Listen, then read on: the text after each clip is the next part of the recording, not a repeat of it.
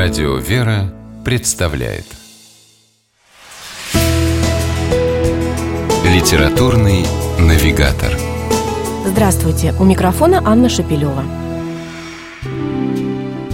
Казаки испокон веков становились героями народных легенд и сказок. Находчивые и смекалистые, они проявляли жизненную мудрость, стойкость и верность отчизне в самых сложных ситуациях. Писательница и этнограф Мария Пескунова адаптировала для читателей предание глубокой станичной старины и выпустила в издательстве Сретенского монастыря книгу о кубанских казаках, которая озаглавила «Кубанские сказки». Каждая из 12 небольших историй в сборнике, как и подобает сказкам, глубоко поучительная, органично раскрывающая основы и суть человеческих добродетелей. Такие истории легко находят отклик в сердце читателя. Это чувствуется уже в самый первый, открывающий сборник сказки «Как сын отца на ярмарку возил».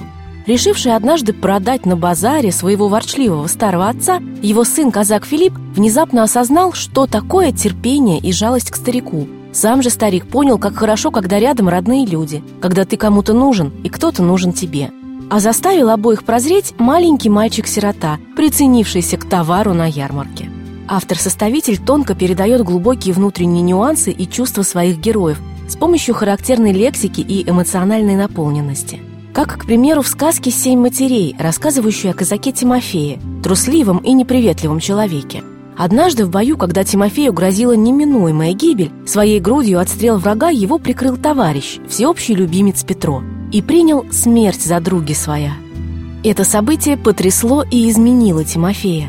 Чувствуя вину перед старой матерью Петра, он пошел к ней в работники без жалования. Когда стал Тимофей помогать вдове, веселей на душе его сделалось, будто день за днем не зря катится. Глубокая мораль о том, как бескорыстное служение ближним наполняет сердце радостью, а жизнь смыслом, подана ненавязчиво, с большой художественной яркостью и силой.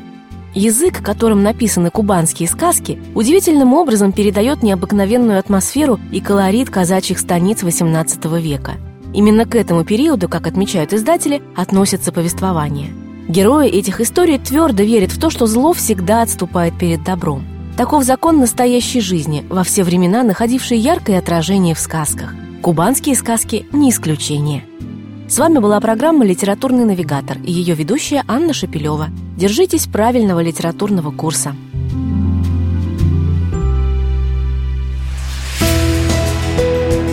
Литературный навигатор.